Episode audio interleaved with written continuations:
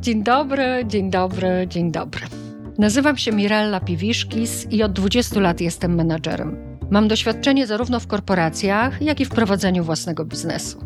Jednak moją największą pasją jest wspieranie ambitnych osób w rozwijaniu ich karier. Dzięki temu firmy, z którymi współpracuję, mogą w pełni wykorzystać swój biznesowy potencjał. Do tej pory do roli menadżera przygotowałam już ponad 5 tysięcy osób. W podcaście Szkoła Menadżerów dzielę się aktualną, sprawdzoną w praktyce wiedzą, ale co chyba najważniejsze, gotowymi do użycia narzędziami. Jeśli jesteś menadżerem, właścicielem firmy lub po prostu marzysz o awansie, ten podcast jest właśnie dla Ciebie. Zapraszam.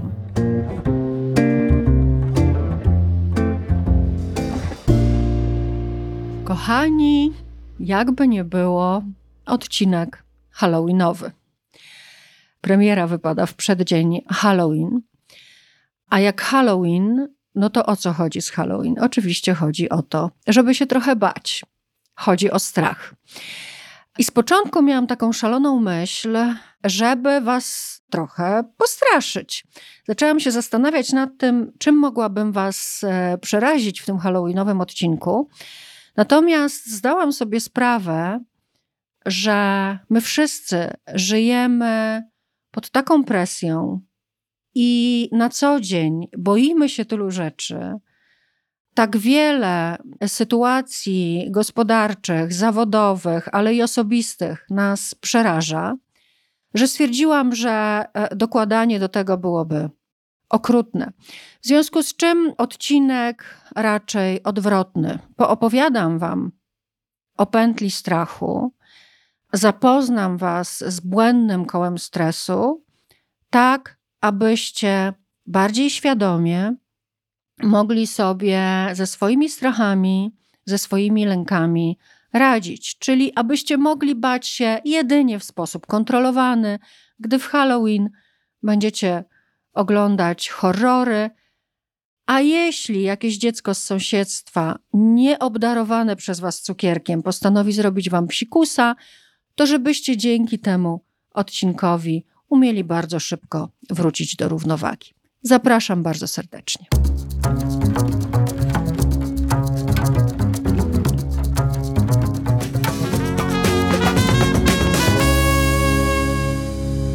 Drodzy słuchacze, natura obdarowała nas naprawdę wielką mocą.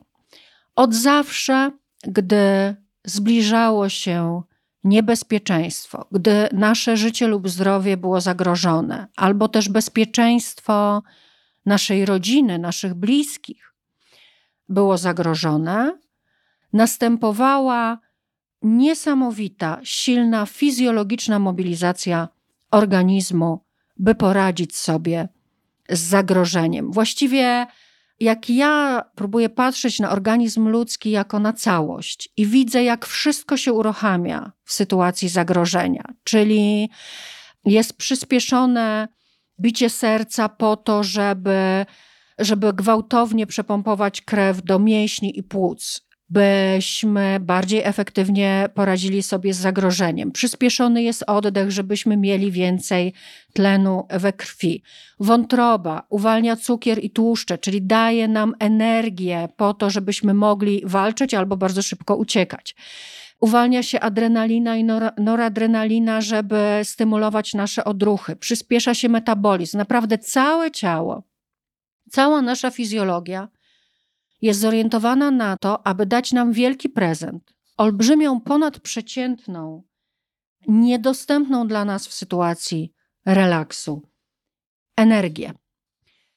I teraz ta mobilizacja, ta reakcja fizjologiczna uruchamia tak zwaną pętlę stresu, w której zakotwiczony jest właśnie nasz strach ta pętla stre stresu zawsze przebiega w ten sam sposób, czyli reakcja fizjologiczna, o której przed chwilą powiedziałam, rodzi pewne nasze zachowania, czyli rośniemy, jesteśmy bardziej czujni. Nie wiem, czy wiecie, źrenice nam się poszerzają, ale w ogóle dużo uważniej obserwujemy to, co się dzieje w środowisku. Czyli wszystko, co jest zorientowane na to, żeby poradzić sobie e, z zagrożeniem. Pojawiały się i pojawiają się myśli, myśli zorientowane na strategię, jak sobie poradzić. Walić w mordę, jeśli przeciwnik jest słabszy, czy uciekać, jeżeli ocenimy, że przeciwnik jest od nas silniejszy. Następnie te myśli wywoływały i wywołują nadal uczucia, emocje pierwotne, takie jak strach, ale i bardziej złożone uczucia. I to koło, ta pętla, ona się nie zatrzymuje, dopóki z zagrożeniem sobie nie poradzimy. Czyli strach wywołuje jeszcze silniejszą e, reakcję fizjologiczną, ona wywołuje jeszcze mocniejszą, na przykład naszą czujność na poziomie zachowania, jeszcze bardziej intensywne myśli, które przekładają się na jeszcze większy strach, tudzież e, zaczyna pojawiać się gniew, złość e, czy też smutek. Dzięki tej pętli ta reakcja stresowa narastała aż do momentu, kiedy zagrożenie zniknęło. I jeszcze raz chcę powiedzieć, to wszystko było po to, zostało przez naturę stworzone po to, byśmy skutecznie radzili sobie z niebezpieczeństwem. Cywilizacja jednak i w sposób, w jaki my żyjemy, spowodowało, że wcześniej służąca nam pętla stresu zmieniła się w błędne koło stresu. Błędne koło stresu, które przebiega nadal tak samo, ale bardzo rzadko uruchamia się w sytuacji niebezpieczeństwa. Czyli bardzo rzadko rozpoczyna się od naszej reakcji fizjologicznej. W dzisiejszych czasach reakcja stresowa, stres i osadzony w tym strach uruchamia się nie wtedy, kiedy pojawia się bodziec, tylko uruchamia się na przykład wtedy, kiedy siedzimy sobie spokojnie na kanapie w domu, próbujemy się zrelaksować, ale napięcie mięśniowe po całym dniu pracy cały czas uruchamia błędne koło stresu. Albo też siadamy do niedzielnego obiadu, jest cudownie i nagle pojawia się myśl, o kurczę, jutro do roboty. Czyli myśl zaczyna przekładać się na strach. Strach dopiero uruchamia reakcję fizjologiczną i ta reakcja fizjologiczna przekłada się na nasze zachowanie i właściwie, zobaczcie, błędne koło stresu, czyli nasz stres, nasze uczucia, napięcie eskalują i nie ma końca, ponieważ zagrożenie nie znika, bo go nie ma. Moi drodzy, kiedy myślałam sobie o tym odcinku, dotarłam do najnowszych badań 2023 rok. Badania spektakularne, ale i przerażające, czyli jednak trochę Was przerażę. Co one pokazały? One dotyczyły tego, czego boją się pracownicy, czyli na co reagują strachem. I okazuje się, że prawie połowa, a dokładnie 47% badanych osób cierpi na fobię bądź bardzo intensywne lęki związane z pracą. Czyli wyobraźcie sobie, że co druga osoba, którą spotykacie w korytarzu w biurze, albo przeżywa głęboki lęk, albo wręcz ma już jednostkę chorobową zwaną fobią. 61% tych badanych deklaruje, że lęk związany jest z błędem, czyli boi nie wtedy, kiedy błąd wystąpi, żeby go naprawić, zmobilizować organizm, tylko to jest strach przed błędem. Czyli reakcja stresowa jest uruchamiana w momencie, kiedy siadam do zadania, nie popełniłem błędu, nie ma żadnego zagrożenia. Ale sam lęk przed popełnieniem błędu uruchamia nam reakcję stresową. Więc, tak jak powiedziałam, 61% dotyczy po prostu lęku o to, że popełnię błąd. 40% boi się obciążenia pracą, a 34% brania odpowiedzialności i podejmowania decyzji. I teraz, moi drodzy, zobaczcie, z punktu widzenia biznesowego, branie odpowiedzialności, podejmowanie decyzji, czyli bycie samodzielnym pracownikiem, który ma wpływ na to, co się dzieje w firmie. To jest największy motywator. To powinno dawać największe spełnienie, a jednak odbiera i wpływa na nie tylko na to, że my mamy obniżoną satysfakcję z pracy, ale większość badanych mówi, że te lęki, o których teraz powiedziałam, obniżają ich efektywność i wpływają na to, że na przykład nie są w stanie dokończyć projektów. Fobie, myślę, że to będzie dla Was ciekawe. Fobie, czyli to już jest jednostka chorobowa. To jest nieracjonalny lęk 63% przed przemawianiem publicznym, ale 30% to jest prawie jedna trzecia pracowników ma fobię, tak zwaną telefobię, czyli mają reakcję stresową, gdy zadzwoni telefon. Strach włącza się wtedy, kiedy odbierają telefon. Czyli tak jak niegdyś pętla strachu nam służyła, tak teraz ona nas osłabia. Czyli kładziemy się spać i nagle pojawia się myśl. Nie ma zagrożenia. Myśl.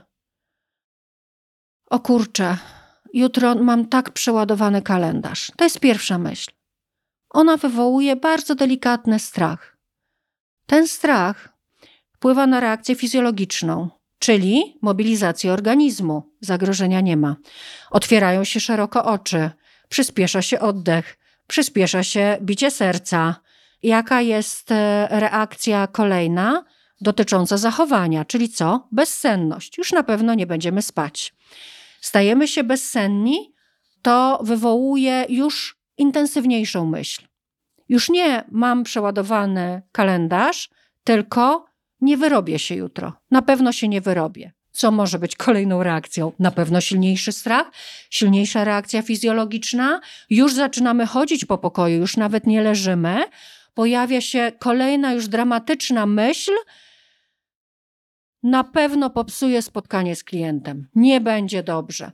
I ten stres w ten sposób eskaluje. W efekcie strach zmienia się w smutek albo w gniew. Czyli zaczynamy doświadczać towarzyszących strachowi innych emocji albo też uczuć złożonych, takich jak na przykład poczucie bezsilności, które łączy niepokój, ale również e, z takim odczuciem słabości.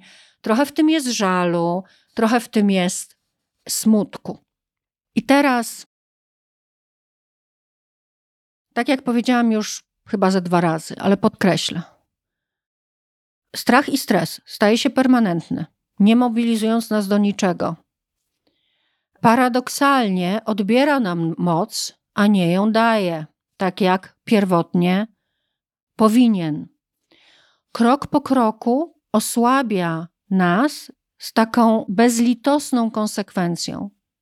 I teraz jedyne, co możemy zrobić, to przerwać to błędne koło stresu, no po to, żeby nie wylądować na sorze. I teraz w jaki sposób przerwać to błędne koło stresu? Czyli w jaki sposób uwolnić się od strachu, który towarzyszy nam stale, a przynajmniej 50% pracowników, 50% z Was ten strach odczuwa.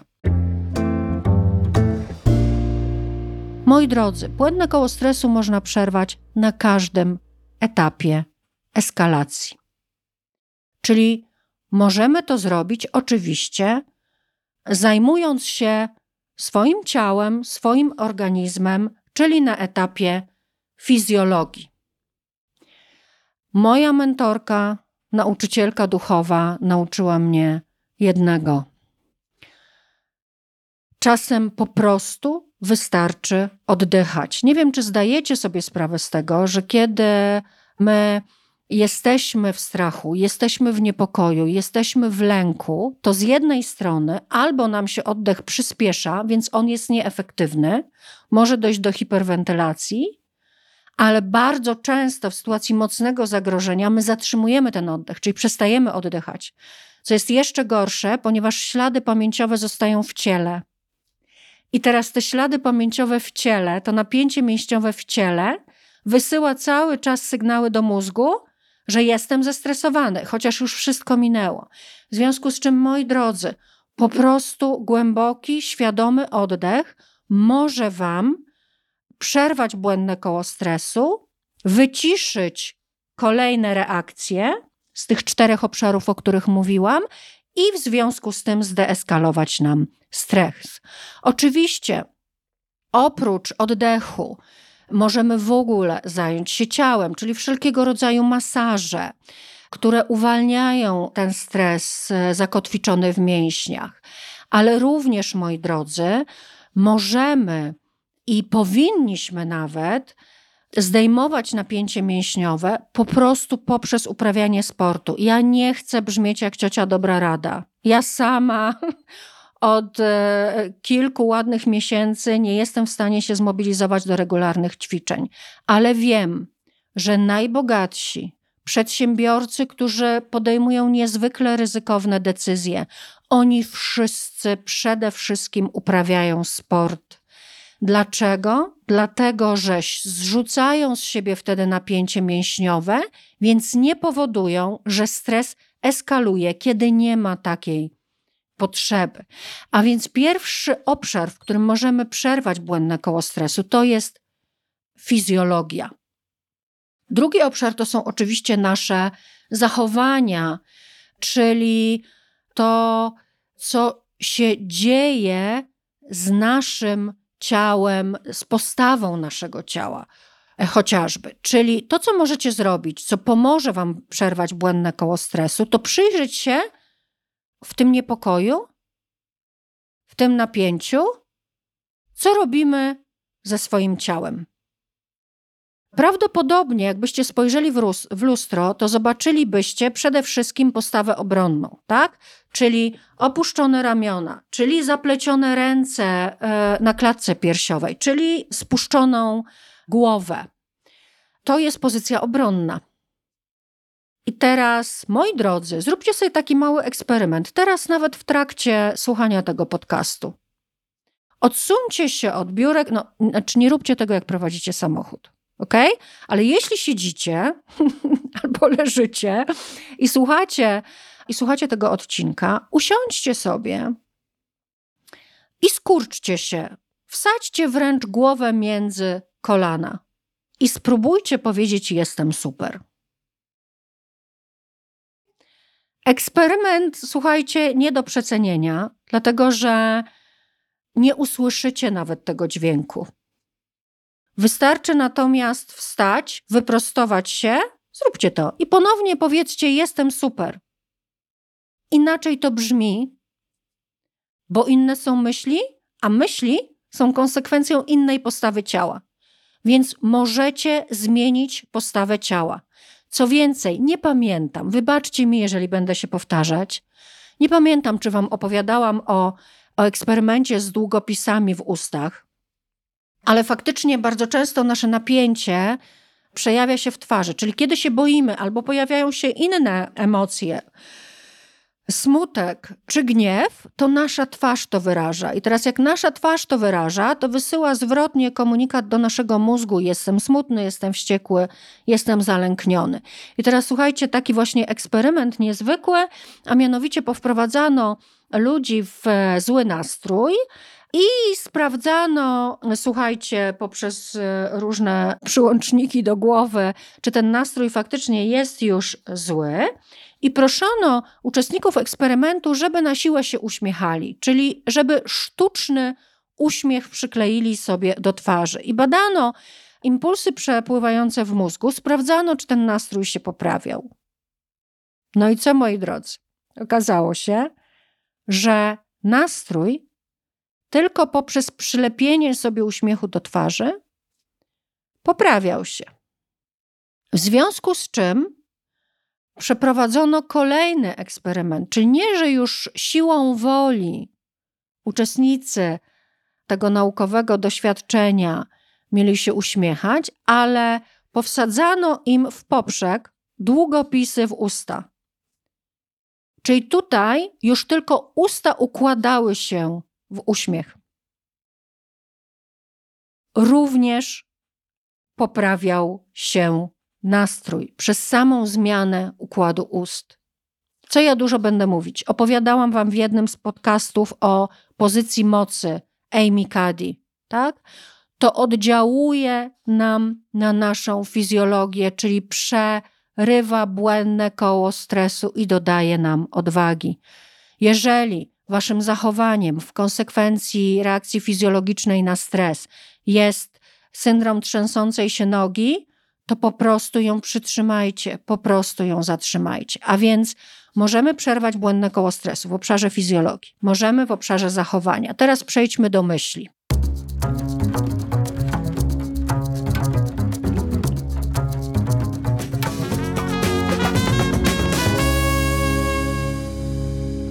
U mnie najskuteczniejsze właściwie, ponieważ ja jestem bardzo z głowy, bardzo wszystko analizuje, syntetyzuje, czyli ten mózg cały czas pracuje. Bardzo lubię przerywać błędne koło stresu w obszarze myśli.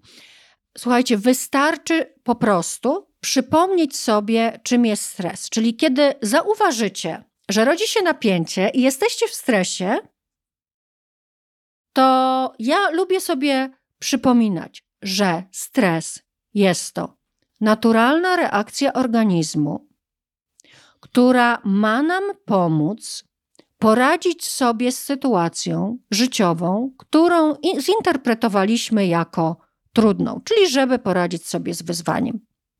Sama ta świadomość już powoduje, że ja sprawdzam, czy ten stres w jakikolwiek sposób, ta mobilizacja organizmu może mi pomóc poradzić sobie z wyzwaniem. Jeżeli bardziej mi przeszkadza, no to wówczas po prostu sama świadomość powoduje, że reguluje mi się, opada mi, e, mi stres, potem następują oddechy i jestem gotowa do albo do relaksu, albo do, do działania. Możecie również przekierowywać myśli na inny obszar, czyli na przykład skoncentrować się na tym, na co ja w tej sytuacji mam wpływ, czyli zarysować sobie w głowie taki krąg wpływu. Jak wiemy, jesteśmy sfrustrowani i stres narasta, i smutek i nieszczęście narasta, kiedy koncentrujemy się na tym, na co nie mamy wpływu, i teraz, kiedy zaczynamy przenosić uwagę na to, na co mamy wpływ, czyli zadamy sobie pytanie, jak mogę sobie poradzić z tą sytuacją, co mogę zrobić teraz w łóżku, kiedy chciałbym zasnąć, a nie mogę, bo rozmyślam o tym, co będzie jutro, czyli co mógłbym zrobić, to też powoduje, że błędne koło stresu jest przerwane. Alfabet wdzięczności, moi drodzy. Coś, co praktykuję od siedmiu lat chyba, kiedy zakupiłam i przeczytałam po raz pierwszy książkę pod tytułem Wdzięczność, gdzie wyczytałam, że że wdzięczność jest jednym z najlepszych usypiaczy, czyli środków nasennych. Ja zawsze miałam problem ze snem. O alfabecie wdzięczności wydaje mi się, że też już w którymś, w którymś podcaście mówiłam, ale powtarzanie sobie, kiedy usypiacie, za co jesteśmy wdzięczni.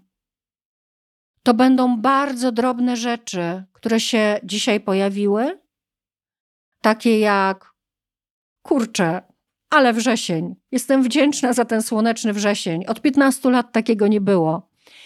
Jestem wdzięczna za to, że moje dzieci są zdrowe. Jestem wdzięczna za to, że mam tę pracę i jutro dzięki swojemu wysiłkowi zabezpieczę finansowo byt mojej rodzinie, ale jestem wdzięczna również za to, że leżę teraz w wygodnym łóżku i słuchajcie, to po prostu przepływ jest taki tej wdzięczności. Tyle rzeczy się uruchamia. Tyle pojawia się sytuacji, że ja nie jestem w stanie zapanować nad tym przepływem. I mówię: stop, stop, stop, poczekajcie, powoli, bo chcę to wyrazić. Jestem wdzięczna za, dziękuję za. Bezsenność zlikwidowana, nie wiem kiedy usypiam, a potem rano się budzę, patrzę sobie w oczy w lustrze i też wyrażam wdzięczność, bo rano przynosi mi energię. I dochodzimy do, dochodzimy do tych uczuć. W jaki sposób przerwać w tym obszarze eskalację stresu? Jeśli mamy do czynienia z gniewem, z wściekłością, ze złością, po prostu warto to z siebie wyrzucić. I w tym momencie pragnę podziękować mojej ukochanej przyjaciółce Klaudii, która nie tak dawno zabrała mnie do lasu, gdzie wrzeszczałyśmy w niebogłosy, aż z trzewi ten krzyk wychodził. Uwolnienie stresu było niezwykłe. Naprawdę wystarczy sobie pokrzyczeć. No tak, żeby innym stresu nie robić, nie? Więc nie róbcie tego w nocy, szczególnie w Halloween. Drugi sposób, też myślę, że go znacie, to nawet bardzo często w takich poradnikach dla dzieci, że jeżeli dziecko odczuwa gniew, niech, się, niech wyładuje się na poduszce, niech wali pięściami. Ja, jako intelektualistka, nie walę pięściami. Moja mama rzucała przedmiotami, ale mamy włoski, e, e, włoskie korzenie i faktycznie te przedmioty latały, a wściekłość największą w niej wywoływało to, jeśli rzuciła na przykład książką zamiast szklanką. Bo szklanka, jak wydała dźwięk, to ona się uspokajała, ale jak rzuciła książką, takie, e, słuchajcie, takie płytkie bum, i musiała rzucić czymś innym. Natomiast ja nie rzucam, krzyczę tylko w odpowiednich warunkach, natomiast bardzo lubię, oprócz alfabetu wdzięczności, zafundować sobie również alfabet wściekłości. Polega on na tym, że osadzamy to, co nas denerwuje w świecie, w swoim imieniu. Czyli piszemy sobie na kartce pionowo imię, w moim przypadku, nie wiem, Mirella, i zaczynamy szukać rzeczy, które nas denerwują, irytują, przeszkadzają, które zaczynają się na poszczególne litery imienia. Tak? Czyli M jak marnotrawstwo czasu. To akurat mnie nie wścieka, tylko teraz przyszło mi do głowy, tak? I jak ignorancja. To zdecydowanie mi w życiu przeszkadza. Znaczy nie mówię o sobie, tylko ignorancja innych mi w życiu przeszkadza, tak? I tak przechodzę przez całe, mm, przez całe imię, co moi drodzy, nie tylko jakby na poziomie uczuć, czyli reguluje ten mój gniew, ale właściwie angażuje mi myśli, właściwie angażuje mi fizjologię, bo zaczynam się uśmiechać, przypominając sobie wszystkich głupków, których w życiu spotkałam, jak mówię, że wścieka mnie ignorancja. I na poziomie zachowania, bo mam zajęte ręce. I teraz wskazówka jest taka. Jak macie mało czasu i tylko delikatną złość, niech to będzie Ania. Tak, wystarczy. Natomiast ja im bardziej jestem wściekła, tym dłuższe swoje imię czy nazwisko wykorzystuję. Czyli jak jestem zła, to jest Mirella, jak jestem bardzo zła, to jest Mirella Kamila. Jak jestem naprawdę wściekła, to dodaję jeszcze nazwisko, a jak po prostu paruje mi z głowy, to dodaję jeszcze byłe nazwisko po byłym mężu. I mam wtedy tyle liter i tyle rzeczy mnie wścieka, że naprawdę ulga przychodzi jednoznacznie. Kochani, yoga śmiechu. Tak jak opowiadałam o tym eksperymencie. Bardzo fajne zajęcia, teraz coraz bardziej powszechne. Yoga śmiechu, która polega na tym, że nie tylko, że się śmiejemy, jak głupi do sera, ale również klaszczemy w ręce i wtedy uruchamiamy sobie czakramy, czyli takie miejsca, punkty energetyczne w dłoniach. To wszystko powoduje, że na poziomie emocjonalnym wychodzimy z jogi śmiechu uszczęśliwieni. Także moi drodzy, już podsumowując, stres to jest bardzo dobra dla nas i pozytywna dla nas reakcja organizmu. Ona ma nam służyć i mobilizować, a nie przeszkadzać, ponieważ sama w sobie staje się problemem. Zachęcam Was wobec tego, abyście po pierwsze siebie odstresowywali regularnie.